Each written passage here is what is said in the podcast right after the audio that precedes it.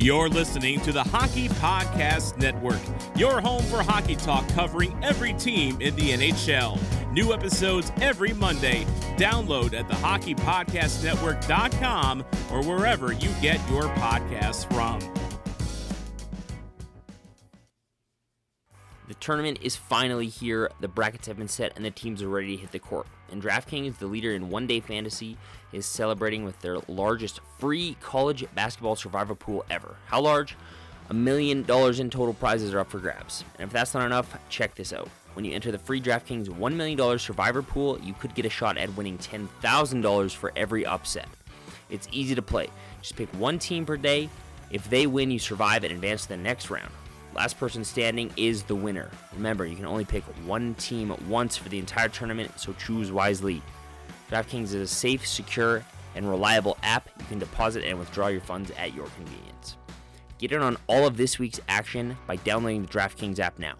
Enter code THPN during signup and enter the free $1 million survivor pool. Again, that code is THPN to enter into DraftKings free $1 million survivor pool. Eligibility restrictions and terms apply. See DraftKings.com for details.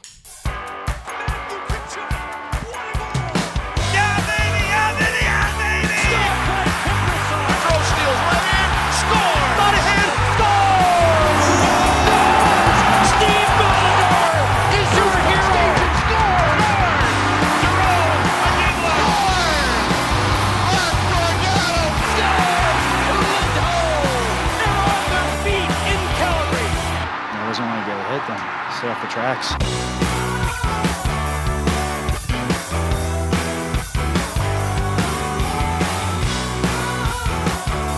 What's up, everybody? Welcome back to the In the Dome podcast. Okay. All right, you split a two game set with the Oilers. Um, we're going to break it down. Let's start with the loss. Well, how can you not start with the loss?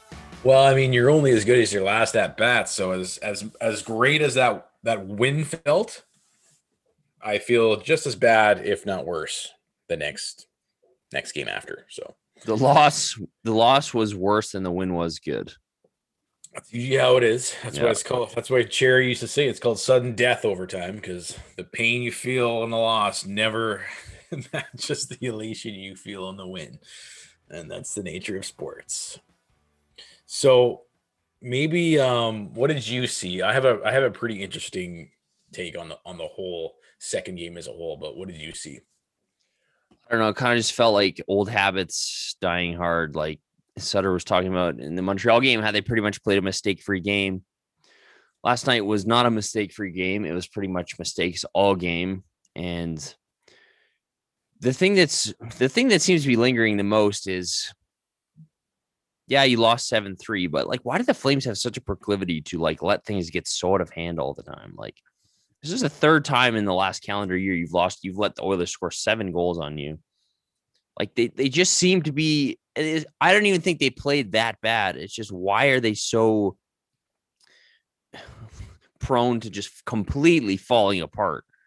Like, it's like just when they're back into it, terrible giveaway goal. Just when they're back into it, terrible penalty goal and then it just snowballs and all of a sudden it's 7-1 like that's what that's the part where i'm confused is like why does this team have such a propensity to just completely fall apart at times at critical moments in the in games a lot Yeah.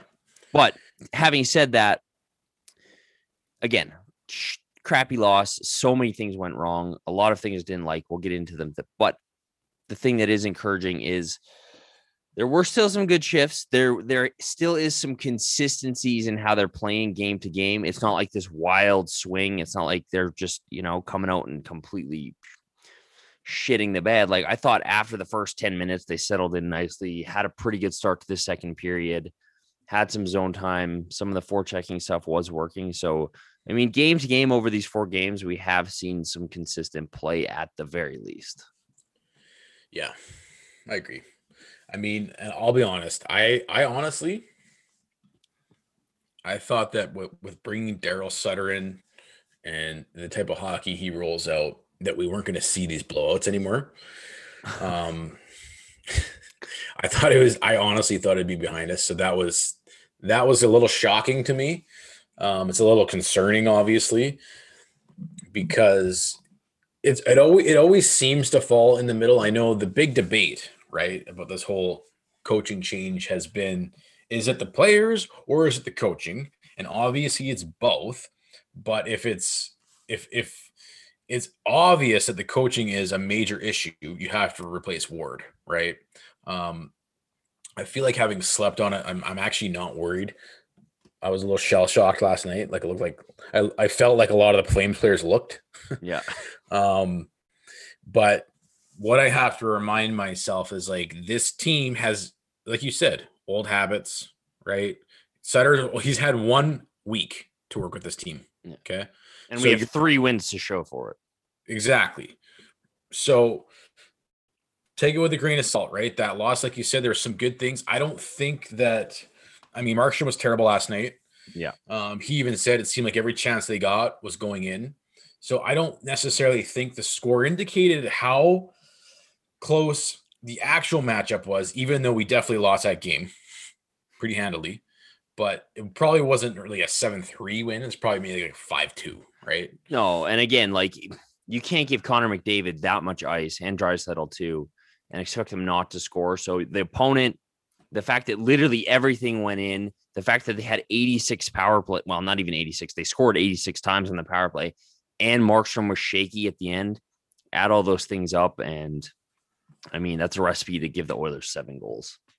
But it probably should have been more like four one five two type type of night. But that's what I'm saying is like the, I don't understand why these guys like it, it seems to happen a lot. Like the the worst one is that is the is, and most recent one is that seven one loss to the Oilers, or go back to the playoffs when they got absolutely shell shocked by the Stars, or go back even further to the year before the others beat them like eight to three in the Saddledome, or the, there's the big nine one loss, remember against Pittsburgh that everyone Yep. credited for turning the season around. It's like this team seems to have issues just like not letting things spiral out of control a lot. And again, maybe this happens elsewhere and I'll have to look into it, but it sure seems to happen a lot more frequently here. Yeah.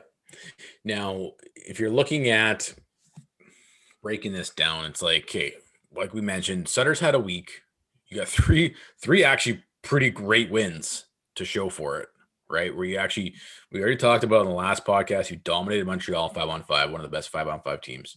That first game against the Oilers wasn't you executed your your game to a T. I don't. I'm not sure if maybe one of the biggest differences in game two, you couldn't establish a forecheck right? They maybe have like they had five minutes in the game where they got the forecheck going and it was like looking good. Um, I don't know how much of that is Mike Smith was a beast playing the puck last night. as much as I hate to admit it, every single time we dumped it in, he was back there breaking out for the team. So, um, like at some point, you got you have to put it in the corners where he can't get it, and you you got to work that into your game plan. But the main point I think I want to make is like this team hasn't had the nitty gritty coaching, the in depth, the get into each individual, pulling all the little things out and like ironing out all the kinks within each individual.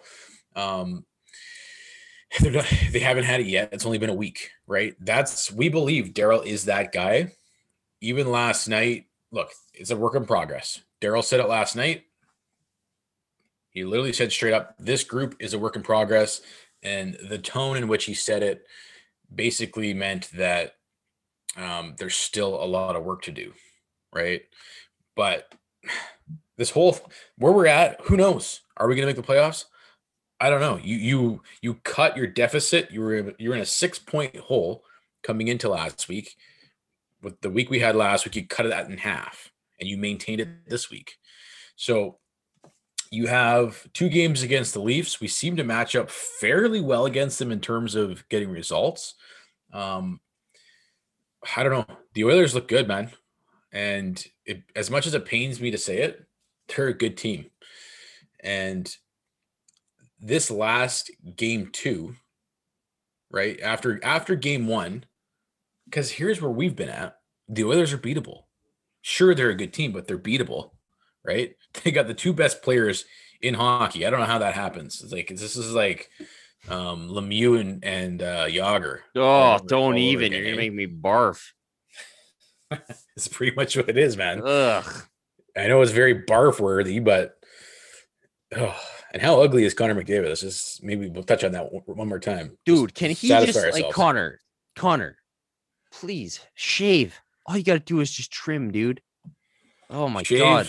Maybe clean up the diet a bit. Looks like you're you're you know 14 years old with that acne going all over the place. Get a haircut. Cut out the milk and the gluten and shave a bit, dude. Like, jeez, you're the, the face of is, the league, and they can't even show your face. The thing is, when we're winning and Connor's losing and he's ugly, man, it's satisfying to look at. But when he's when we're losing and he's winning, his ugly face, I just can't even handle it. His little grin after he makes an unbelievable play is so annoying. So annoying. but this is what we have to deal with. Our number one rival in the entire league, your divisional rival, your provincial rival has the best player in the world. He has the best player since Wayne Gretzky. When do we get when do we get a Gretzky? I know. Right? Not fair. You just have to luck out and get 16 first overall draft picks in in 5 years. Is that how it's done? Like the fuck anyways, it's gonna be really interesting to see if they can salvage this the season. I'm, I'm just, man after after those that win against Oilers, it's so hard not to just like just be so bought in and, yeah. and get and get just like so emotionally involved. But we also have to keep ourselves in check because it's it's gonna be it's not gonna be take a miracle to get back in the playoffs. But if you're looking at this thing from the big picture, yes, the goal is still make the playoffs this this season, but realistically, I think we're looking at a larger scope of time here and not necessarily having to have it all happen this season. Yeah, oh totally. And again, it's going to be like you said, what did he say it's a process or it's a work in progress? Like I mean, how many of those goals last night again were just like bad bad defensive mistakes? Right? Like what are you doing Lucic? What are you doing Backlund?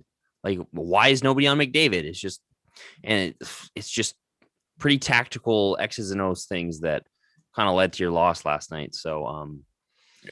yeah, I don't know. I think this game is probably the most interesting. This upcoming one against the Leafs tomorrow is probably the most interesting game thus far because now we get to see Daryl's adjustments for the first time because he hasn't had to do much in terms of you know adjusting the roster, adjusting what they're doing tactically through the three wins now it's his first chance to really get into it and get uh, start doing some things that he thinks will help the team be better. I'm really curious to see what that is. Um, one thing he did say last night that I kind of want your opinion on, he was talking about how because I see a lot of people who are like, "Oh, this is just Sutter hockey." He was talking about how the Flames need to play more defensively because they don't have the offensive weapons that the other teams do in the division, like McDavid, Draisaitl, Matthews, Marner. And I know some people are kind of like mad about that. And it's just like, why don't you just play more offensive? But isn't he right? Like the Flames don't have anything close to the offensive firepower of those teams. No. I know this is, he said this probably three or four times now. Even I think when he was doing his interviews before he got here, that's how he was that, that was his you know some summation of this team in this division and who who's who's the next closest guy to Connor McDavid on our team? It's got to be Johnny Gaudreau. And yes. right? And dude, they're worlds apart. They're not even close to the same player. Um when if you take Johnny Gaudreau at his best compared to Connor McDavid at his best, they're not even close. No. Nowhere near. Maybe the gap is is smaller between Gaudreau and Draisaitl. But man, like you said, how many times have you said this? Where all you have to do if you're Dave Tippett, put the two of those guys together, they can single-handedly win you games. So and Daryl had, you know, in the same vein, has said that when you're playing against guys like Connor McDavid, and Connor McDavid is better than, than Auston Matthews, even though Auston Matthews and Marner is, is pretty deadly too, right? But when you're playing against guys like Connor McDavid, one guy is not going to do it. You got to work as a unit. Last night, I like, and this is what blows my mind is there's no coverage on Connor McDavid last night. That first goal where Lucic does his patented no look backhand pass up the middle of the ice. Why is if you're to do no look backhands, can you at least go backwards? Can you at least chip it towards the boards? Why are you doing no look backhands, these soft little backhands up the middle of the ice? Why? That's his patented move, bro. He learned that from like David Krejci or something, probably. Especially when you've been burnt on it like six times already this season.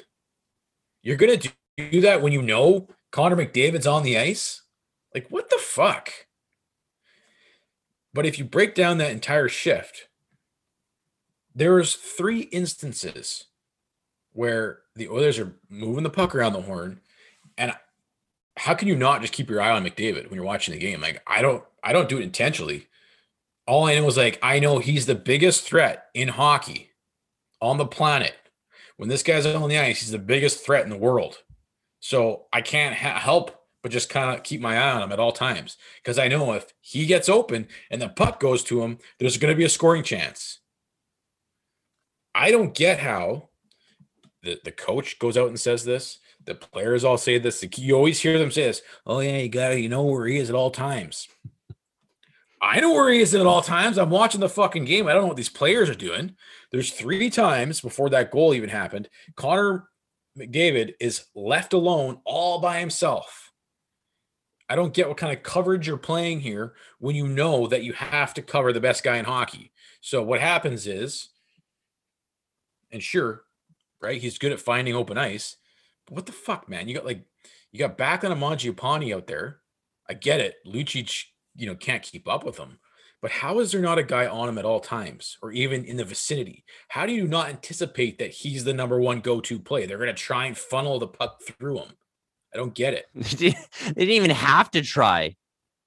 Like literally when he got the puck on that one ship before they scored, he has like 2 3 seconds to do whatever the fuck he wants with the puck. I don't get how that's a, a get recipe for success. That's a game plan. I don't understand it. It made no sense to me. Yeah, you can literally watch McDavid start on the on the right wing boards. For some reason, Backlund's nowhere to be found, and Lucic is like in the corner. There's no pressure on him, so he gets all the time in the world to just drift in, take a shot, gets a shot, and then Lucic just you know slingshots the pass right back to him, right in the high slot. And again, is anyone near him? I've got a screenshot of it right now. There's three flames, and in the middle of them, with about a four foot radius on every side of them, is Connor McDavid right in the slot, and Ryan Nugent Hopkins right in the across from him. It's just like, man, that is some piss poor defensive coverage right there. Like McDavid's a smart player, but this isn't rocket science. Like the reason why he can do get all alone up there is he knows, right? If you're the centerman, typically you're playing man on man, three on three down low with the D men if you're on the defensive side. So all he has to do is come up to the point there on the half boards by the blue line, and then you know the center coverage is gone. You're left with the wingers. But like, man, how is the breakdown so bad against apparently someone you need to know where he is at all times? Like it would be one thing if you're getting beat one on one by McDavid, and it's just yeah. like fuck. You, yeah, it's just a great play. Yeah, yeah, it's just like, and that's gonna happen because he's that good. But to actually give him a five foot radius with ample time, it's unacceptable. Yeah, and I mean that, that that's completely unacceptable. again, like your your quote about you got to know he's out there. Like, what on earth is Lucic thinking? Lucic watches McDavid shoot that and then almost immediately gives them puck right back. What on earth is going through his brain right there? Egregious, now, egregious, and unforgivable giveaway by Lucic right there. Now, um, it like a, the, the most fascinating thing for me right now is just to see the impact and what Sutter does throughout the entire season. I'm not just talking about how he responds to this, right? I want to see how how he, he addresses this this issue with this team as a whole. I mean, you look at game one. Game one was awesome. You come out, you set the tone, you stick to your game plan. Your forecheck was great. You were breaking down the D left, right, and center. Uh, you're for the most part defensively sound, right? You were able to generate chances throughout the throughout the entirety of the game.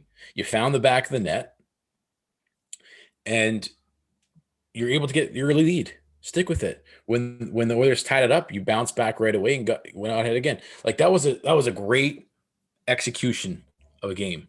Then you come out in game two, and here's where I'm at. Like we always talk about this. The Oilers are a beatable team, but that doesn't mean you're going to beat them. I just think that coming into game two, your mentality should have been um, mentally strategic.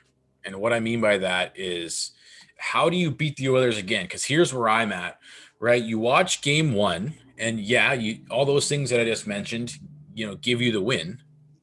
But then you're like, fuck, man, they we went toe to toe. Like that was a nail biter down to the wire. I think, you know, at, at, parts of the game we we outplayed them. At parts of the game they outplayed us. Is a pretty evenly matched game. I think coming out on top. I mean, we were probably the better team um, throughout the majority of it, but it was really close. So then you're like, okay, well, how do you follow that up? And sure, you know, the stat answer is you got to, you know, do the exact same things and, you know, replicate the game you just had. But there's more to it, I think. I think there's the game within the game. And we usually talk about this, right? The whole, the whole mental aspect of the game. Because what we've seen from this Oilers team is that they can be fragile, right? If, and look, Dave Tippett's done a good job to, to really work on that. They're not as fragile as they used to be, but they still have that, right? If you wanted to beat this Oilers team, you, okay, and like the stats prove this. They pull us up every single goddamn game. We have to watch a game on Sportsnet. How these guys always respond. How McDavid, oh, look out. McDavid was held off, whatever, to how many points. He's gonna, he's probably gonna have a five point game now. Right? You see it every fucking time. You know exactly how they're gonna respond. They just dropped two two games. They didn't want to lose three in a row. So for me, I as a as a coach or uh, even as a player, I know that the game plan is look, you gotta silence these guys early. Because if you come off that win where you beat them, you go to the thing is when you go to toe to toe with the team and you beat them, they got beat, right? If you keep getting beat and beat and beat, it starts to wear on you mentally. So you have to win that first period and you have to win the first 10 minutes of the first period. We saw the opposite happen. But I don't get how okay, if it was me, I would have had a shadow on both McDavid and Draisaitl because I would have known that if you can shut those guys down and quiet them a little bit in that first period, that's your best shot at winning two times in a row against them. And maybe it's different because it's not a playoff series, right? It's a regular season game, so you don't really go that well. But are we not really in a playoff you know, format here because we're battling for our playoff lives. If you won last night, you would have been three points back of the Oilers with games in hand. And you would have had a mental ground on them. Yeah. Now it's the opposite. Like these guys, if they start feeling good about themselves, that's when they're unbelievable. And the opposite is true too. So man, I would oh, I just wish that even if you're not going to put a shadow on McDavid and Draisaitl, can you at least make sure there's coverage? Like, where was it? So you, you did the opposite. You gave them all the time and space in the world to do whatever the fuck they wanted. They capitalized. They get that one goal, and then Ritchie takes a stupid ass penalty. You're down. You're down two goals in a matter of seven minutes. The game, in hindsight, pretty much over right there. That's yeah. it. That's all it took. So you have Brad Treliving going out and getting guys like Lucic and Ritchie to quote unquote make this team harder to play against. Yet those two guys cost you the game in a matter of seven minutes. Yeah, but they're but they fight and stuff though. So well, look, we we they were effective in game one, right? But they weren't in game two. So I don't know. I don't know what the answer is. I just think that, you know, this whole Sun Tzu thing, art of war, this game within the game. the psychological aspect of the game is really real, and you needed to work on psychologically beating the Oilers last game. You, you that in my opinion, and you, you totally failed to do it. Yeah, one hundred percent. You could have buried this. You could have buried them, and you you did the exact opposite.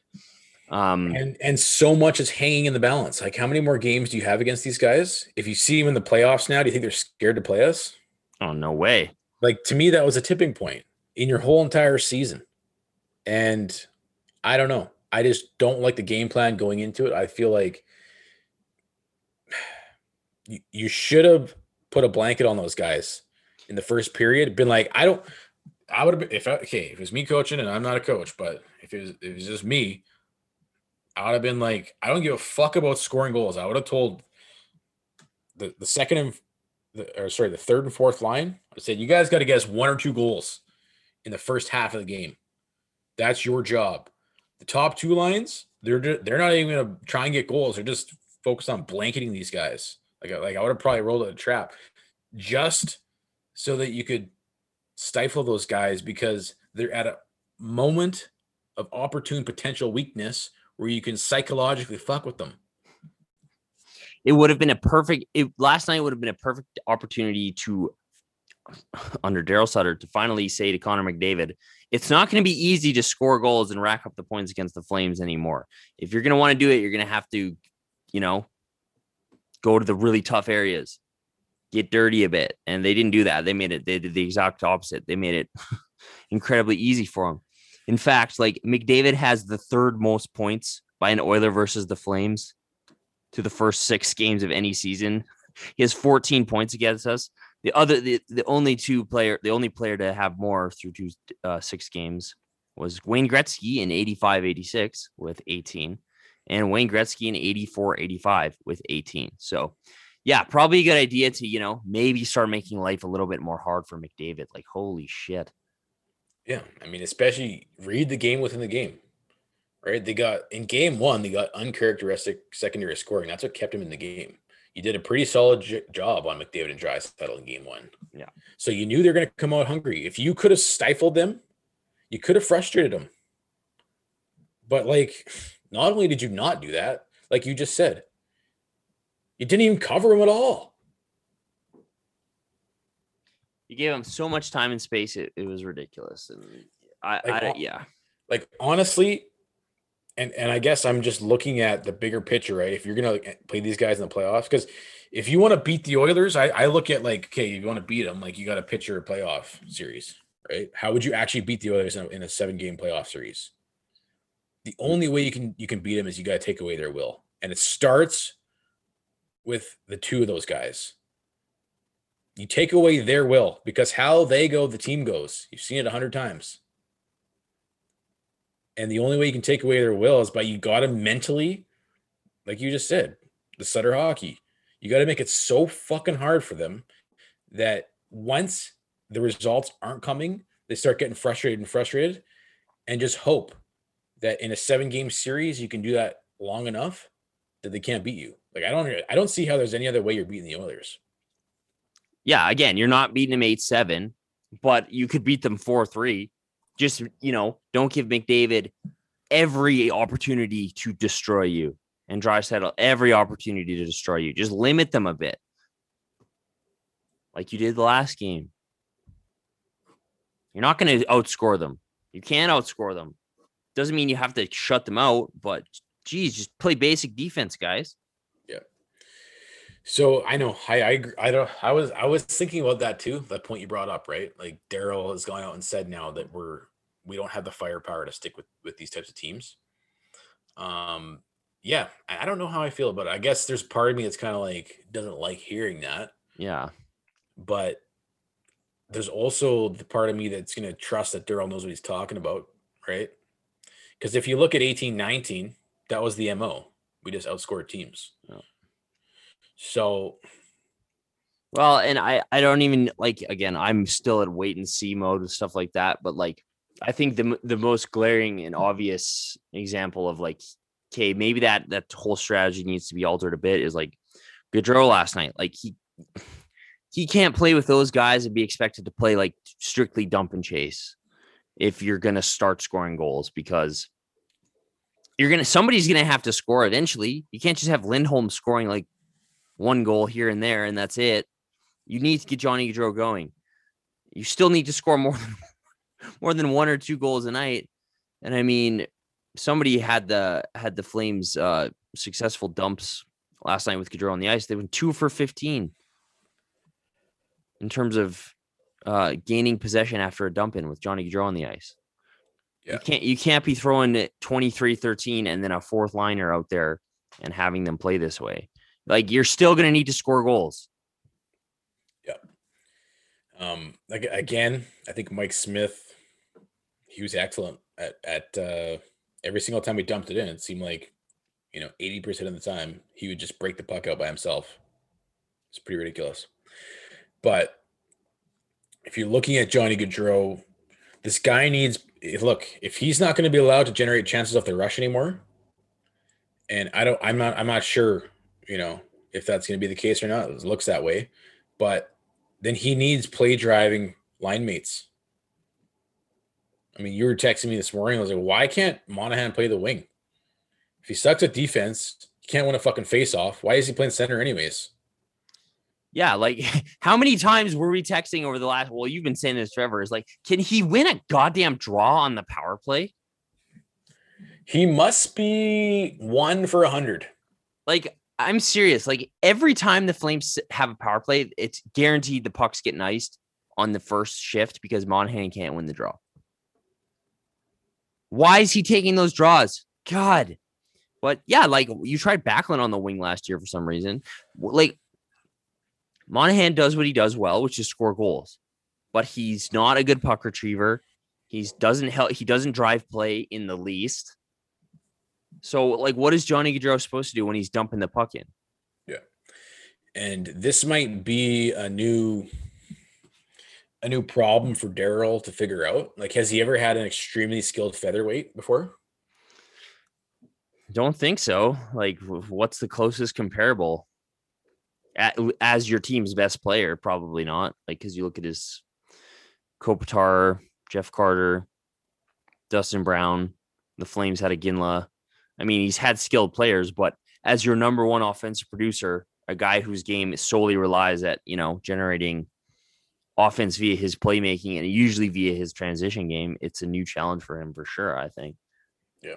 And this is where I just go back to the bigger picture, long longer term looking. I don't think Daryl Sutter is going to stick with what doesn't work. Yeah. I, I don't think he's the square peg round hole guy like we've seen with Ward and Gulutzan. That's why that was so infuriating. So what you're seeing now, right? There's an adjustment process. I think he's smart enough that if it's not working, he won't continue to force them to do it. Um, but Well, and, I think it's a little more than because if you're just looking at a basic level, it, it's gonna it's more complex than just like Johnny Gaudreau is only gonna dump the puck in, and he can only dump the puck in, right? I, I watched Gaudreau dump the puck in religiously last night. Like for anyone who thinks Johnny Gaudreau is uncoachable, watch the last four games and just watch that guy dump that puck in religiously. Like he will follow what the coach tells him to do to a T. I never want to hear about how uncoachable Gaudreau is. Like, holy shit. Guy's too coachable. Guy does it too much. But anyways, like I, I think it's less like Sutter's gonna force him to play this way and it's never gonna work. Because it like in the first few games, he he was still generating enough once they got the puck. I just think it's putting him in a position to be successful. If they are going to play a certain way, he needs to be with different line mates, as far as I'm concerned. Because, like, again, what is Monahan's pretty much useless unless he's getting a feed in the slot. I'm sorry, Brett Ritchie's a fringe NHLer. Um, so if you're going to be playing this way, and honestly, like, I do think the season uh, weighs in the balance with how Gaudreau can produce offense because that's going to be the difference maker on most nights over the over the long term is can the flame like again daryl said they're not going to outscore teams. You still need to score. You still need Yeah. like you still need to score. I'm sorry. You still need to score goals. So i don't know. If you're going to play this way johnny needs johnny needs some assistance but man it's I don't know. I'm really curious. Like you said, I trust Daryl's smart enough to not do the ward thing, which is continue to try things that don't work. But I don't know. I'm curious to see how it plays out and how he Yep. adjusts it. Johnny, um, you know, he feeds off the rush, right? And that's that's because he's so skilled, right? And he can create something out of nothing. Um, so if if he's gonna be forced to play the the dump and, and jump and chase and generate all of his offense from down low, then he needs to be playing with guys because he that's not how he drives play. He drives play freewheel and open ice. So if he is being forced to drive play, mucking it down low, um, like the guy is 5'9, 165. And that's just genetics. And he's probably even smaller than that. Because that's that's what he, that's what it says on the on the whatever sheet. And those are always beefed up a bit. Mm-hmm. He's probably not 5'9. He's probably not 165. But he can't get bigger. He's fucking tiny.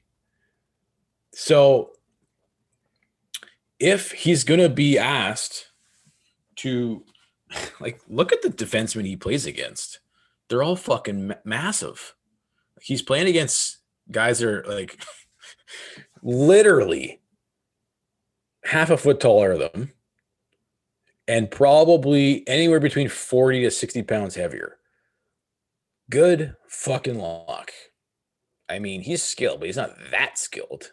So if he's going to be asked to to generate chances from down low off the cycle, you know, then he needs better line mates because he can't he's had to carry around line mates his whole career, right? And Sean Monahan, look, he's an elite finisher. We spent a lot of time on it. Um, but like you're gonna stick him with Sean Monahan and Brett Ritchie. Like Monahan is is a similar player to Gaudreau. He's just not. Look, he he beefed up, but he's not dominant. You know, one on one. He's not dominant down low. He's an elite finisher. He knows how to find the open space and put the puck away. So either these guys need, you know, a different game plan, or maybe it's time to split them up. Um, does Daryl have the, the big enough balls to be the one to finally split these guys up?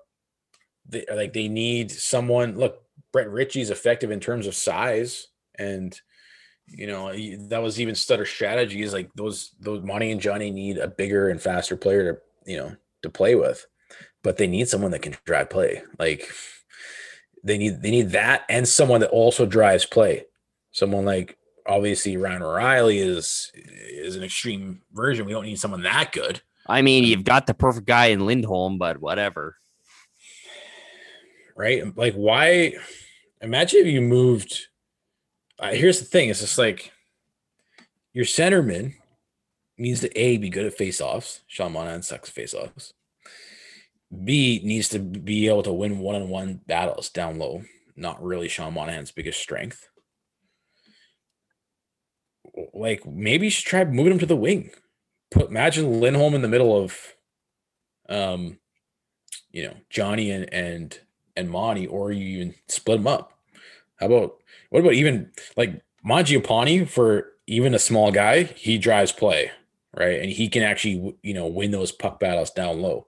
What if you put Johnny with even Backlund and and Mangiapane? dude at this point anything with with johnny because that that's the thing with him like you were saying he can't be expected to carry the load in the zone if that's how they're to play. Like he just can't right? Like he's a guy he can get pucks to other guys in really tight spots but geez you can't expect him to be going and getting dump ins or like cycling like come on. So he needs somebody who can do that for him in the offensive zone um but he also needs a guy who can help him get out of his own zone when he gets stuck. He's not like terrible in his own zone, but he, you know, again, his physical capabilities limit him a bit. So that's why I think a guy like Lindholm is so good there. But I mean, seriously, if you just put him with Tkachuk and Lindholm, swap him and Dubé, is that not already improved? Like, I just think the time has come for a serious uh discussion. You either go back to the Lindholm, Monahan, Gaudreau line and the 3M line, or you finally split Gaudreau Monahan up. Those are the options at this point, I think. Yeah, and I mean, and I mean your if you're if you're gonna stick with this dump and chase and the and just feed you know fuel your offense off the forecheck, which we've seen work in three games out of four.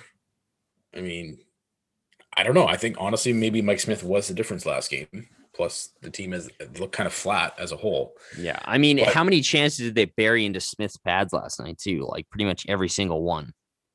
Yeah, and I mean, you know, just a final point on the on the Johnny Gaudreau. It's just like you have what you have. Like you can't ask more than what your genetics can give you. Yeah. like people might be like, "Oh, Theo Fleury was a was a beast." I'm looking at Theo Fleury's number. It says he was five six. if Johnny's five nine, there's no way Theo's five six, right? Um. So, but Theo had you know 15, 20 pounds on on Johnny. Plus, he was a bit of a psycho. So, um, you know, there's not really comparable in the size differential. But point is, is like if you if you're going to stick with feeding off the forecheck, give him some players. I think Mangiapane would be excellent. Giappani would be excellent with Gaudreau because he, and that's the other thing too with these lines right now. I'm sorry, you can't have two of your top six. Like they're so thin up front already. You, can, I've been saying this forever. You can't have Backlund and Mangiapane, whether or not it's the third line or not. They need to be up in the rotation. Yeah. Because again, like Dylan Dubé has been good, but he's still not a legitimate every night playing against top competition. You're going to get more from Mangiapane in the top six as your Backlund. And Brett Ritchie does not belong probably even in the top 12, let alone in the top six. So you're thin up there already. You can't keep forcing or like you can't have guys like Ritchie and Dubé playing similar and a lot of nights more minutes than Andrew Mangiapane if you're going to be an effective like again the, the top six is so thin so i just think bumping Mangiapane up is is another easy is another simple fix so we'll see what we'll see what daryl does i'm really i'm really intrigued i'm surprised he hasn't pulled out the line blender yet Well, I know one of his, I think one of his strategies for this team and the takeover was to try and keep as much uh, the same as possible yeah while while addressing the the, the most blaring obvious Issues. needs. Yeah. So, but at what point now does that become the blaring issue? So, yeah, I, I agree. It's going to be interesting to watch how it unfolds. I mean, you know, the whole point with uh, the whole Backlund Mangiapane thing, like how good were those guys in Game One? Was were they not your your top performers? oh yeah they're they were they were great i thought lindholm was really probably the best player on the ice in both games honestly but that the back line was really good in that first game And then last night, it, it was literally a case where Milan Lucic really dra- dragged those guys down last night. Yeah, and I know Daryl didn't like Mangiapane's penalty in the in the third period, and I mean, really bad giveaway by Backlund. Um, but yeah, I, I'm not trying to shit on Lucic, but I mean, like, this is something Ward never could figure out is when it's time to, you know, diminishing returns, right?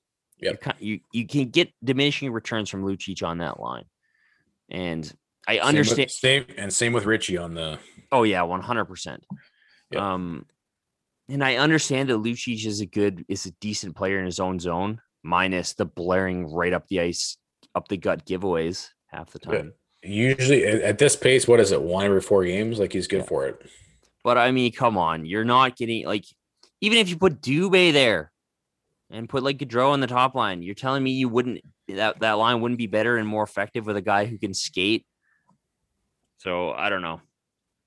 The Lucic with, and I don't even like. I know Backlund and Lucic have a bit of chemistry, but I like their games, and especially with Mangiapane there as well. Like I don't know, their games just don't seem to click as much as people seem to think, in my opinion.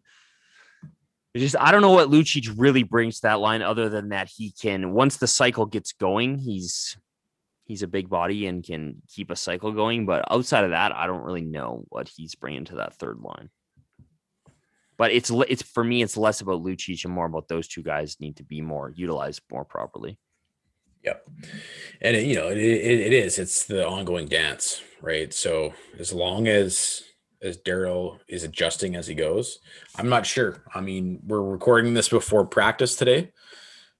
I'm really curious to see. I hope there's at least one adjustment. I hope he at least changes one thing. Um, and if he doesn't, then they sure as shit better be better five on five game one against Toronto. He better be addressing that as a whole. Well, yeah. But but you know, I'm at a place now where I still trust. I still trust that Sutter is a good enough coach um, that he's going to make the right adjustments, even if we're not seeing them on the surface. Well, yeah, and again, like the last thing, we're all freaking out today about the lines and stuff again. But I mean, again, if the Flames, similar to a, a recurring theme this year, if you clean up even two or three of those terrible defensive breakdowns, the giveaways, the lack of coverage on McDavid, and then Markstrom makes a save and you get a power play goal. This game, yeah. this game, you maybe even win this game, right? So it, it's the same old, the same mistake sunk the Flames last night in that there was some really bad defensive lapses and your power play sucked. Yeah, let's let's get into power play and let's get into Markstrom because this power play, like, what is going on? At what point? I mean, sure, there's been an adjustment. He's got Hanifin there instead of the the the Rass is at. Oh man, he's been asked, dude. Dude, he he has been the biggest disappointment of the season by a mile for me. As of right now, in that current roster that's being dressed on a nightly basis, he is the weakest link. E- easily, yep, one hundred percent. And he's another prime example of looking at. You got to be aware of where McDavid is at all times. What is he doing when he knows McDavid is the guy covering him, and he's just kind of like dipsy doodles with it on the blue line there. I don't know how he didn't get a penalty. I know, and everybody was like, "What a play by Andersson to take down McDavid without getting a penalty." I was like, "Did you see the two seconds previous where he like blatantly gave him the puck away like an idiot?" Terrible. It's almost like on a, a shift by shift now. It's just like, when is this guy going to get his feet moving? He's way too slow. Yeah. Way too slow for this game right now. And he he his skating got worse. And I don't know if that's just you know from from adjusting over time slowly the water the frog and the boiling water thing under Ward's system, but man, it's bad. And maybe that's part of the problem with Geo too. Is like, and because of Geo's age, he just can't get that gear back. Rasmus needs to spend the summer on Daryl's farm, just like doing chores, just doing like what's a chore that gets your foot speed out? Just like throwing bales and just getting into a ridiculous shape. And you just, gotta work on, just gotta work on fit, foot speed, man. It's plyometrics, the yeah. crossovers, like again, those little ladders and shit. Uh, you know, short sprints from A to B. Like this guy is his foot speed is really bad. Yeah. And I mean, I the biggest thing that I can't get over with the power play is it's going on like what a year and a half now where okay personnel everything all you want but like i cannot believe that there is no like there's no adjustments of the actual formation and there's no different looks on the attack like they literally have nothing they just shoot it from the point or the right circle and hope for a tip and that's it that's it's, it it's pathetic. There's there's no like look at the best power plays historically even in the league, right? A lot of them rely on the the, the cross ice one timer to to a deadly shot, like Ovechkin, um, Laine, Ela Draisaitl. Like these one timer, these one timer cross ice passes score you a lot of power play goals, and I, I, I guess who on our team has a good one timer shot? Probably Lindholm. Maybe other guys do, but they don't ever try it, so we don't know. But if you look at the heat maps, I mean, you posted this after the game. If you look at the heat maps of the Toronto and, and the Oilers on their power play, in front of the net, the amount of chances they're getting in the slot is what you would expect when you're on the power play, when you're on the man advantage you look at the the the Flames heat map, it's ice cold in the slot. Just so happens that's where your deadliest shooter is standing with guys covering them all the time. I don't get how Sean Monahan, you know, 80% of the time stationary in the slot is an effective utilization of probably your best shot. Well, and the other thing is too, like they Can they, he not? Can he not one time the puck? Sorry to cut you off, but No, he doesn't have a one timer option. I like how do why don't we even see it tried? Well, how many times did we used to see when Gaudreau is on his off wing, which drives me crazy that they never try? He would fire a shot, a pass cross ice to Monahan, who's on his strong side, and Monahan would one time a strong t- side one timer into the net. That is a hard shot. That's a shot not many guys can get off. That's a shot Sean Monahan can get off. That's a luxury on your power play. That is something that you can create that's dangerous. Like you know the one I'm talking about. Gaudreau's on the right wing boards, fires a cross ice pass to Monahan on his strong side, and he buries it short side usually. We haven't seen any of that. Gaudreau's always on his strong wing. Lindholm's always on his strong wing. Monahan is just literally standing there vacantly with nothing to do. The only time he ever even gets the puck is when they try that stupid goal line pass to him that everyone sees coming, that doesn't get the goaltender moving, that very rarely works. That it really only works if there's a cross seam pass prior. And that's what I'm failing to understand because, like, the basic tenet of a power play being effective is cross ice and cross seam passes. Yes. Have you seen one this year? Even I've You seen I, I've seen two, and they both resulted in goals. You don't even have guys set up in their one time off wings. What? Who's running this thing? Is it is it Er- It's Ray Edwards is the power play. Huska? Man, I don't understand how if like why aren't you studying the crap out of the Oilers and Toronto Maple Leafs power play? And then trying to emulate it in your own unique way that's going to suit your players. Why are you want to talk about sticking with something that's not working? This power play is a fucking embarrassment from It's the what- from the from the breakout onwards. It's 27th right now in terms of expected goals for per 60, so creating dangerous uh, scoring chances. 27th. How is your go-to these shots from the point? Blast From- it and hope for a tip. And we're not and like listen, if you have Shea Weber or Al MacInnis or you know, guys like Brent Burns or Erik Karlsson who actually have deadly shots, or Karlsson can make deadly plays from up there, you just got like, uh, oh, went right into his chest again. Damn. Next time. Uh, Well, they're so reliant on Should this on this tip I missed thing. the net.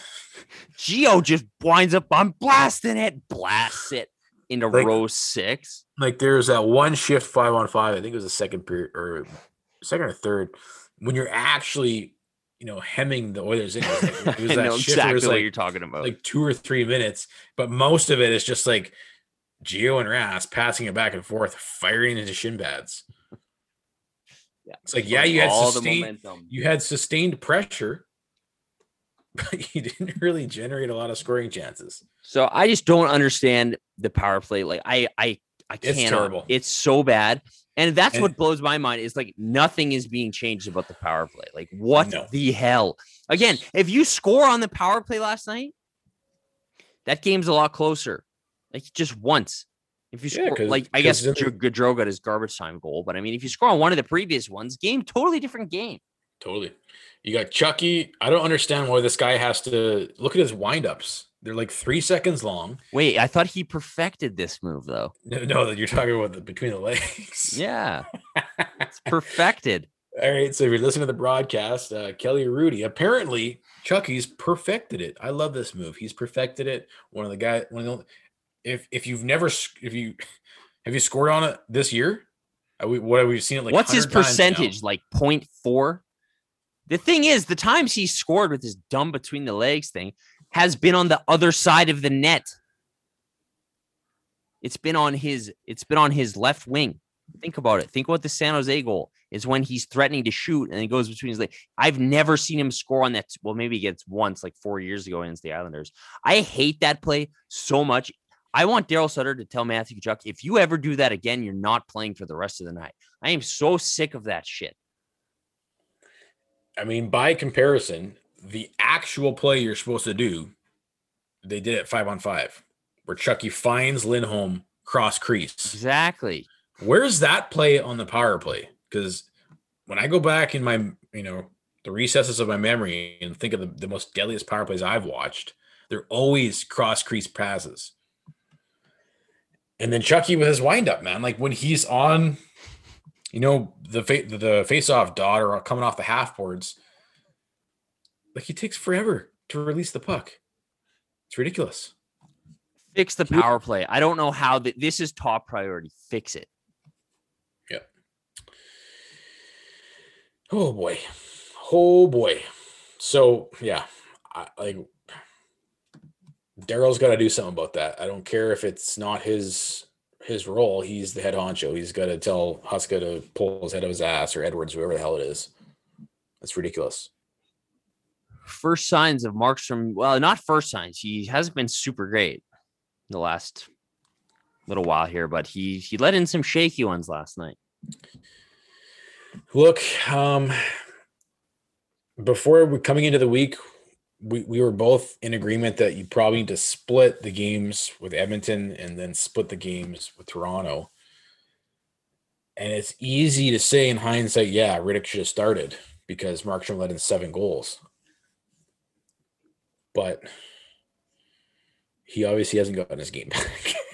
yeah, I don't know if he's tired or if he's I don't know. This is hopefully he has a huge bounce back in the next start because well the, the thing is is like, that's why you pay six million dollars for a goalie is because you, he makes a big save when you need it and he did not do that at all last night like again it, like the flames were giving the puck away left right and center but if he makes a save on that Kahun, like that Kahun shot was insane. I won't blame him for that one. But if he makes the 4 1 save or something, makes one of those saves when the game is still within reach, he maybe could have reeled it in or at least pressed a little bit. That's that's all I'm saying. Yeah. And and I think you know the concerning thing about it is the longer this goes on, the longer it's going to take for him to get his game back. Yeah. Like and, and when we say get his game back, I mean you know what we're talking about you you saw it in the first 15 games of the season how unbelievable this guy was. So, but I don't know. I, I think that he was overplayed. Then he got injured. And now he's trying, he's behind the eight ball trying to get back. I think he will. Um, you know, after the game, Sutter said he doesn't like pulling goaltenders. I want to get your thoughts on that. I, I like I like what you had to say about it. I like I like that he has a philosophy on it. I'm not really I don't know. It sounds like he knows. I, I like that he said they need to be out there with their teammates. And, and yeah, battle back. Yeah, I, I, I like mean, that. And again, I mean, obvi- obviously the opposite we saw with Ward in, in the Dallas series, but yeah, like I mean, I think I think something that has been lacking with coaches and for the these guys has been like clear guidelines and expectations, right? Like again, I'll always go back to Sam Bennett saying, I don't know why I'm scratched. I don't know if they're playing mind games. Like if you're Markstrom and you're a net, you know now, right? Like I'm it, it's clear you're not getting pulled, right? Yeah. Whether whether or not that's ultimately the best move, I don't know, but at least from like a player personnel, a psychological perspective, you know what's expected of you. You know what's going on. There's not going to be any weird nonsense going on. So, in terms of clear expectations, I do like that. I don't know. He probably could have used the rest though. Yep. That's all well, I'm saying. And Daryl said he did say that's worked for him in the past. So yeah, can't argue with that. Yeah. But I mean, yeah, the, the, the power play comparison. I mean, Edmonton goes three out of four, 75%. We go yeah. one for three, 25%. I like how um, Kelly Hrudey's like, I think it was the, I don't know if it was the first or the second power play. Dude, like, I had to listen to it on mute for the last five minutes. yeah, I started muting them. Yeah. I mean, Rick and Kelly are a fun time when we're winning. But when we're getting our asses kicked and they're just chuckling it up and having a good time, like it gets infuriating. Yeah. but I like how Kelly's like, oh, here the Flames have a chance to go on the power play and build some momentum here. I'm just like, oh yeah, yeah, I'm fucking right. Sure. It's the, ex- it's the exact opposite. I mean, it even happened in the last game where it's like it just sucks all the momentum because they can't generate anything. It's pathetic. Yeah. I don't know. Game two, man, like right off the hop, you're out skated, out worked, out hustled. You lost every battle. I don't see. I didn't see them get to one loose puck before the Oilers did. So it, it did look shades of what we've seen in the past. I just hope Daryl can work it work this out out of them over time because it's it's awful to watch. Yeah, I I'm curious to see post practice if Daryl has anything to say. He again, he did not like those penalties at all. He made it very clear who and what he didn't like. Um, so I, am curious. it, this is the this is the most interesting game coming up because the first time Daryl Sutter has an excuse to make some changes, and we'll see what those changes are. The other thing that I thought I listened to his presser last night because somebody did ask him right to compare this team to the 04 team. Yeah. And you know he kind of sloughed it off a bit, but he did say he, you know he did the, the air quotes when he said it like this team is more skilled than 04 team, but he said that the 04 team was more mature and that they they understood what they what they needed to do to see success and win. And I think that obviously that was because of Daryl, because they sucked before that, before Daryl. So I think it's a matter of Daryl knows what it takes to win, and he's going to have to instill it over time. Look, it's only been a week. You knew that Daryl wasn't going to win. We weren't going to win. We weren't going to go 30 and 0 under Daryl. Oh, we all thought it was going to happen. You know, we all thought it was. yeah, you knew you were going to win, lose some games. Um, so he he's got some work to do because if you look at game one, you saw some really great things. Um, even going back to the Montreal, so we've seen some really great things, right? And I I feel like those things that we've seen that were great were a direct correlation to Daryl Sutter being there. More so, what I think we saw last night was the direct correlation of the previous coaches we've seen being there. So he's he's got work to do, right? Um, but that that game one was awesome. I mean, you, you Ritchie drops uh, Jujhar Khaira. That was unbelievable. You had Lindholm stripping McDavid of the of the of the puck to set up Dubé for a goal. Kylington's flying down the ice and lobbing, you know, beautiful cross cross crease passes to a wide open guy. You catch Mike Smith roaming out of the net, right? That was a perfect game. And when you lose your lead, you, you snap back quickly with a beauty snipe from Hanifin. Um, yeah, I mean, you you see, we've seen some good stuff in a really short time time period. So I'm I'm still I'm still in a good headspace. Yeah, you're three and one. Like again, uh, that the seven spot leaves a bad taste in your mouth last night. But like, gr- like again, do do we just f- completely forget about the first game when the Flames had, did a lot of really good things? Um, so if you get get working on the power play, try to get Johnny Gaudreau in a better spot and I think you'll you'll be good to go. So um, the thing again, the thing that I'm most happy with is that the things that some of the things that won you the first game against the Oilers, you saw present in the second game. Like they pushed back in the second period for sure. Like I think yeah. that that was the most that was the best thing to come out of this this uh these this four game statement I think was the fact that the Oilers were able to tie the game and they didn't fall apart. They actually came back and pressed and won that yeah. first game. Like, because how many times? Oh, three, two, three, three, and then you lose that game. Like that's what happened. The the when the Flames lost to the Oilers the last time when they lost three to two, the Flames were up and then they just sat back and let the Oilers get back and just pretty much handed them the victory. The opposite happened in that game. They they pressed, they came back, they fought back. Um, so yeah, that first game was awesome, and I can't believe Khaira's not getting a call for that hit on Kylington because that was brutal. Yeah, I I mean, if you look at it enough times, I think the only reason why is because he he definitely did slow up and let up, even though it was still direct contact to the head. Um, but how is that not a textbook headshot though? Like Kylington is engaged with another player. Khaira takes about 20 strides and nails him right in the head. Like, ugh. I think if if Kylington was injured on the play, you, it's a different if it's, it's a different result there. It's dumb. So yeah, I yeah, I totally agree. Look, and this is why it's so intriguing to see because you know there's going to be some some speed bumps, some hiccups. Um, but like we mentioned, I think right now it's just a matter of okay. Now I'm curious to see if is there any adjustments, and if we don't see any adjustments on the surface, then we got to look for the adjustments underneath. Uh, but these these two games the next against uh, Toronto is going to tell us a lot. Um, the other thing is, at what point does Brad address the the needs of the team and get another top right winger up there? Because Johnny needs somebody to play with. I mean, you were saying Domi would be a perfect fit. Um, Josh Anderson would have been a perfect fit. Like, if you can't go out and spend the money because you already spent it right? With guys like Tanev, uh, Markstrom, and and Lucic, um, then you got to get creative and find somebody that's going to work out in a situation like you know that you can afford. Yeah, like still again, the the need, the glaring glaring need still is there of another top six forward. Like it's still so glaring, it's almost ridiculous. Like again, you can maybe try to stopgap that, fill it with with a younger guy. Maybe you call up a guy like Matthew Phillips or something. But dude, they still need another top six guy. And like you said, they, they specifically to play with Gaudreau. You know, yeah. like it's just getting ridiculous at this point. And the only reason I said Domi is because I mean it's not really working out well for him in in Columbus.